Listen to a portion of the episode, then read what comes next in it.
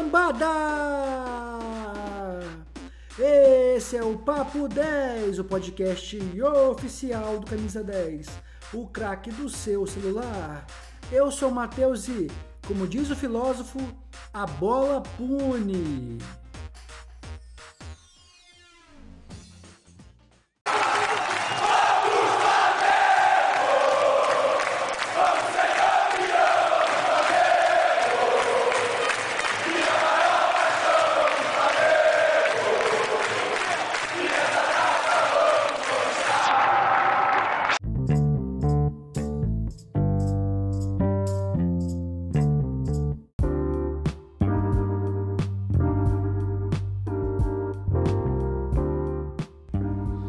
É, pessoal, o Flamengo tanto menosprezou o brasileiro que o brasileiro, enfim, acabou pro Flamengo, né? Agora são 12 pontos em 11 partidas restantes, né? O Flamengo tem que tirar mais de um ponto por partida. Ficou impossível, né?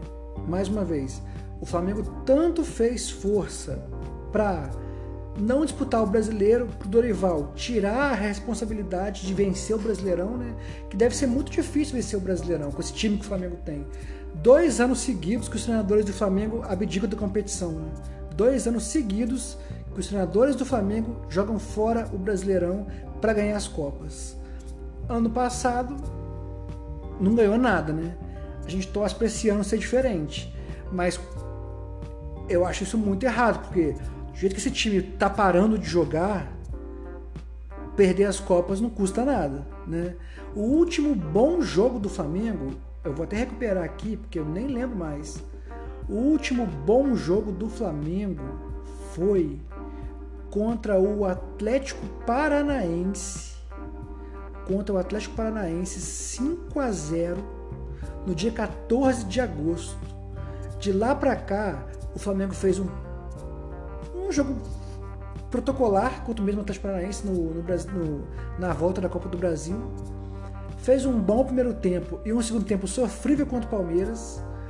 Fez um jogo sofrível contra o São Paulo, mas fez três gols. Mérito de quem sabe fazer gol, né? Tudo bem. Mas o jogo não foi bom. Contra o Botafogo foi horrível. O Flamengo teve que achar um gol para vencer o Botafogo. Contra o Vélez. Eu sou uma voz dissonante de todos os flamenguistas Todo mundo ficou encantado com esse time, eu não acho. Eu acho que o Pedro desequilibrou essa partida. De resto, o Flamengo não teve bem, eu acho, tá, pessoal? Foi 4 a 0 mas o Pedro achou dois gols, beleza? Contra o Ceará nem se fala, foi um jogo horrível. Contra o Vélez não dá nem pra, pra, pra, pra falar alguma coisa, né? Tava 4 a 0 o time jogou o que dava, o que precisava, venceu 2 a 1 Contra o Goiás também foi horroroso. Contra o São Paulo, mais uma vez, foi protocolar. E ontem o juiz prejudicou um pouco, mas não, é, não justifica. O time que o Flamengo tem, não ganhar os jogos do Brasileirão, não justifica. Não, falar de juiz é ridículo. O juiz atrapalhou um pouco, mas também errou a favor do Flamengo. Eu não falo de juiz a não ser que seja uma coisa assim muito grave. E não foi o caso de ontem, né, pessoal? Já viu jogos muito piores que esse, né? É tipo o Corinthians e Inter de 2005, que o, Inter, o Tinga sofre um pênalti, o juiz, além de não marcar o pênalti, ele dá o vermelho pro Tinga, né? Aí sim você pode reclamar de juiz. Um Santos e Botafogo de 95, que o Botafogo tudo faz um gol impedido, o juiz tira um gol regular do Santos, né? A não ser em casos assim muito, muito, muito pontuais, você pode mesmo reclamar de juiz, né? A Coreia e Espanha em 2002 na Copa, Fora isso, pessoal, reclamar de juiz é choradeira. Choradeira para justificar um jogo ruim. E Dorival não reclamou. Na coletiva do Dorival, ele não falou nada de juiz. O Flamengo, mais uma vez, não consegue vencer o Fluminense. Mais uma vez.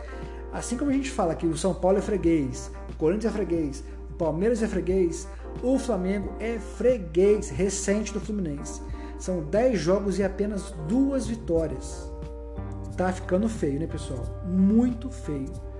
Tá na hora do Flamengo rever esse negócio de jogar o Brasileirão fora. São dois anos seguidos e por isso que eu falo que não quero Dorival ano que vem, para evitar que isso aconteça mais uma vez. Tem treinador acostumado a time menor que o Flamengo, que joga o Brasileirão fora para focar nas Copas, porque não tem elenco para disputar as duas frentes.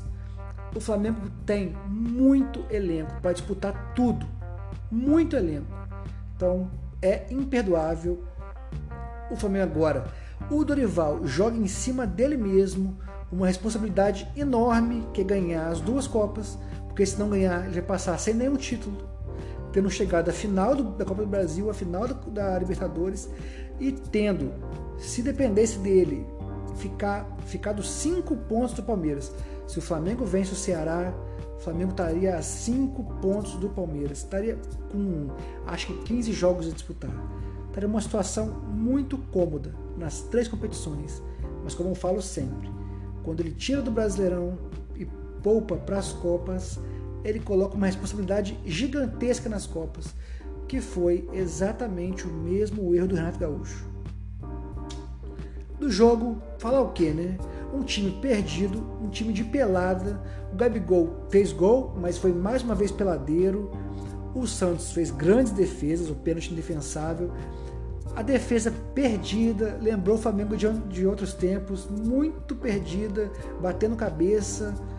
Assim, não tem nada de bom para falar, nada de bom. O Flamengo foi mais uma vez dentro do Brasileirão um time horroroso. O esquema do time era bumba meu boi, né? Vamos lá, porra. Esse é, é o esquema do Flamengo. Eu não quero ficar criticando o Flamengo, né? A gente dói criticar.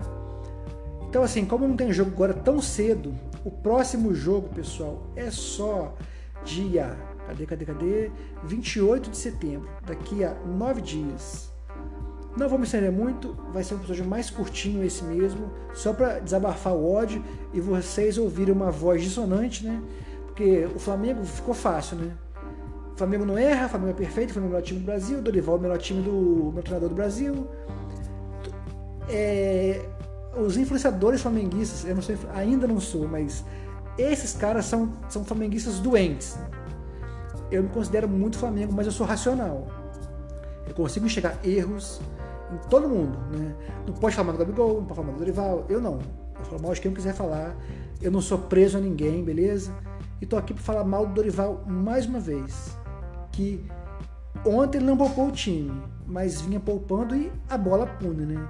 Jogou fora o Brasileirão, o Brasileirão olhou feio pra gente, né, pessoal?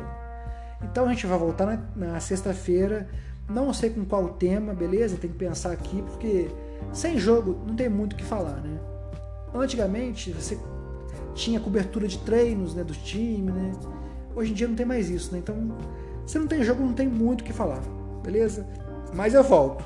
Sexta-feira eu tô de volta e você compartilha o Papo 10 com seus amigos sua família e quem mais você puder, porque a gente precisa crescer mais, pessoal.